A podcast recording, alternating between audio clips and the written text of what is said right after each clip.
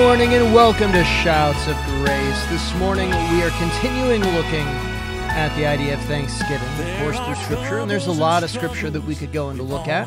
Yesterday we looked at Psalm chapter 100, one of the practices that I tend to do this week of Thanksgiving every year is I tend to read Psalm 100 every day of the week throughout the week of Thanksgiving. It's just it's one of those things that I've I've done for years and years and I just really enjoy going and focusing in on a passage of scripture that is themed to kind of what the week is going through. Now, today we're not going to be looking at Psalm chapter 100, but I wanted to share with you something that I do in my life to help keep my mind focused on thankfulness, especially when we're going and saying, Look, uh, this is a time of year that we're we're setting aside specifically to be thankful.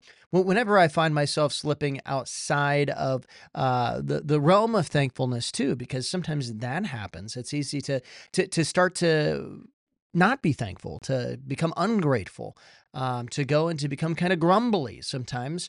Uh, one of the things that I also do is that I end up throwing in Psalm chapter 100 uh, into my devotion. So just kind of something for you guys to go and to look at and to think about, um, something that maybe you could use in your life.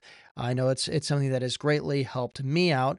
But today we're looking at another psalm that uh, a lot of times I'll go and throw right in with Psalm chapter 100 as well. It's a little bit longer, uh, but it, is convenient um, in the sense that it's only a couple of page turns away from Psalm chapter 100 when I'm doing my devotions. So sometimes if it's one of those where I'm feeling like, hey, uh, I, I read Psalm chapter 100 and, and it started to help with my grumbliness or whatever it might be, uh, but it didn't quite it didn't quite uh, uh, uh, get there. You know, the, the prescription, I need a little bit of a stronger prescription here. uh, then I go to Psalm chapter 107, Psalm chapter 107. And that's what we're going to be looking at here this morning. And as you're going to see, it is very themed around Thanksgiving. It's a little bit of a longer psalm, so bear with me as we uh, have this scripture reading. It's uh 40 some chapter or 40 some verses uh, in this chapter. We're going to start in verse 1 and it says this Oh, give thanks to the Lord, for he is good. His for his mercy endures forever. Let the redeemed of the Lord say so, who is redeemed from whom he has redeemed from the hand of the enemy, and has gathered out of the lands, from the east and from the west, from the north and from the south. They wandered in the wilderness in the desolate way. They found no city to dwell in. Hungry and thirsty, their soul fainted in them, and they cried out to the Lord in their trouble, and he delivered them out of their distresses and he led them uh, forth by the right way that he that they might go to a city for a dwelling place. Oh that men would give thanks to the lord for his goodness and for his wonderful works to the children of men. For he satisfies the longing soul and he fills the hungry soul with goodness. Those uh, who sat in darkness and in the shadow of death, bound in affliction and irons, because they rebelled against the words of God and despised the counsel of the Most High. Therefore he brought down their heart with labor. They fell down and there was none to help. And they cried out to the Lord in their trouble, and he saved them out of their distresses. He brought them out of darkness and the shadow of death, and he broke their chains in pieces. Oh, that men would give thanks to the Lord for his goodness, and for his wonderful works to the children of men, for he has broken the gates of bronze, and cut bars of iron in two. Fools, because of their transgression, and because of their iniquities, were afflicted. Their soul abhorred all manner of food, and they drew near to the gates of death. Then they cried out to the Lord in their trouble, and he saved them out of their distresses. He sent his word and healed them, and delivered them from their destructions. Oh, that men would give thanks to the Lord for his goodness, and for his wonderful works to the children of men. Let them sacrifice the sacrifices of thanksgivings, and declare his works with rejoicing. Those who go down to the sea in ships who do business in great waters. They see the works of the Lord and his wonders in the deep, for he commands uh, and raises the stormy wind, which lifts up the waves of the sea.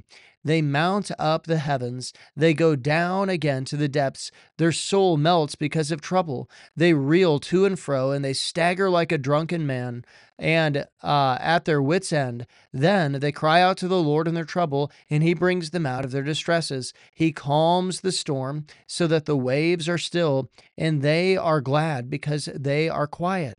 So He guides them to their desired haven.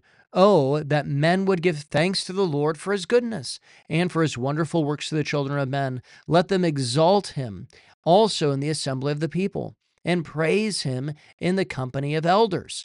He turns the rivers into a wilderness and the water springs into dry ground, a fruitful land into barrenness for a wickedness of those who dwell in it. And he turns a wilderness into pools of water and dry land into water springs. There he makes the hungry dwell, that they may establish a city for a dwelling place, and sow fields and plant vineyards, that they might yield a fruitful harvest. He has also blesses them and multiplied them greatly. And he does not let their cattle decrease.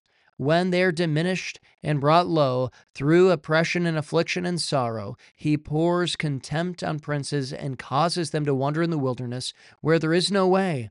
Yet he sets the poor on high, far from affliction, and he makes their families like a flock. The righteous see it and rejoice, and all iniquity stops its mouth. Whoever is wise will observe these things, and they will understand the loving kindness of the Lord. Well, we see here a phrase that is used repeatedly in this chapter, and it is, Oh, give thanks to the Lord, for he is good. Oh, give thanks to the Lord, for he is good. Oh, that men would give thanks to the Lord for his goodness and for his wonderful works to the children of men. And we, we see here it, it is something that is repeated time and time and time again. And it, it is one of those things where it is just a reminder that we need to give thanks to the Lord. And of course, it gives it gives all kinds all kinds of reasons here uh, whether it's it's redemption that it's talking about in this chapter, whether it's that idea of direction, whether it's specific saving of those who who, who are out on the sea and deliverance from uh, stormy waves, whether it's uh, deliverance from eh, from sickness and and the bringing of healing uh, that it talks about here, um, wh- whether it is the idea of going and taking care of uh, the the poor and uh, who are righteous and going and taking care of them, uh, or going and punishing the wicked also, uh, and holding back blessings from them. We see here that there is a reason that we are to go and to say, Oh, thank you, Lord, because you are good. And you know, the goodness of God is one of those things that we need to stop and we need to really, really remember. I know I touched on this a little bit yesterday, uh, but the goodness of God is something that is incredibly important to go and to see because, you, you know, I understand that while I'm talking about thanksgiving and I'm talking about thankfulness, we're not always in seasons of our life to be thankful. And, maybe you're in a season in your life where it seems like it's it's it's not easy to be thankful. You know, maybe you're going through uh, just incredible difficulty. Maybe you're going through a great trial. Maybe uh, you you got a diagnosis that you did not want to hear. Maybe you have a loved one who just passed away. And you say, you know, my, my heart is sorrowful. How, how could I be thankful in, in this time and in this season of my life? But I want you to understand it's because of the goodness of God. It's because of the goodness of God. When, when things get difficult in your life, that is the time to press in to the goodness of God. To say, Lord, in your goodness, I am still trusting. And because I trust in your goodness, I can be thankful. I can be thankful. Trials are not easy to go through, and this life certainly is not for sissies.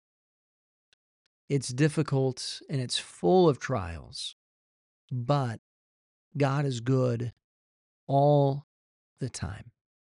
He is good all the time. And you know, it says, Let the redeemed of the Lord say so.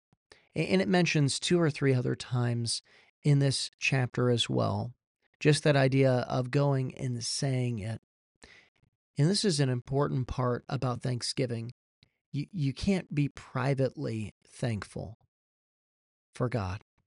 You know, a lot of people try to be privately thankful, but really it's a facade where, where oh yeah, I, I thank God all the time. But you know, they, they live their life and you can see that whenever you're around them, you've never really seen them be thankful unless somebody else says that they're thankful. And then they're like, oh yeah, I'm thankful too. And then they have a bunch of, you know, qualifiers there. Hopefully that's not you. That's a terrible way to live your life.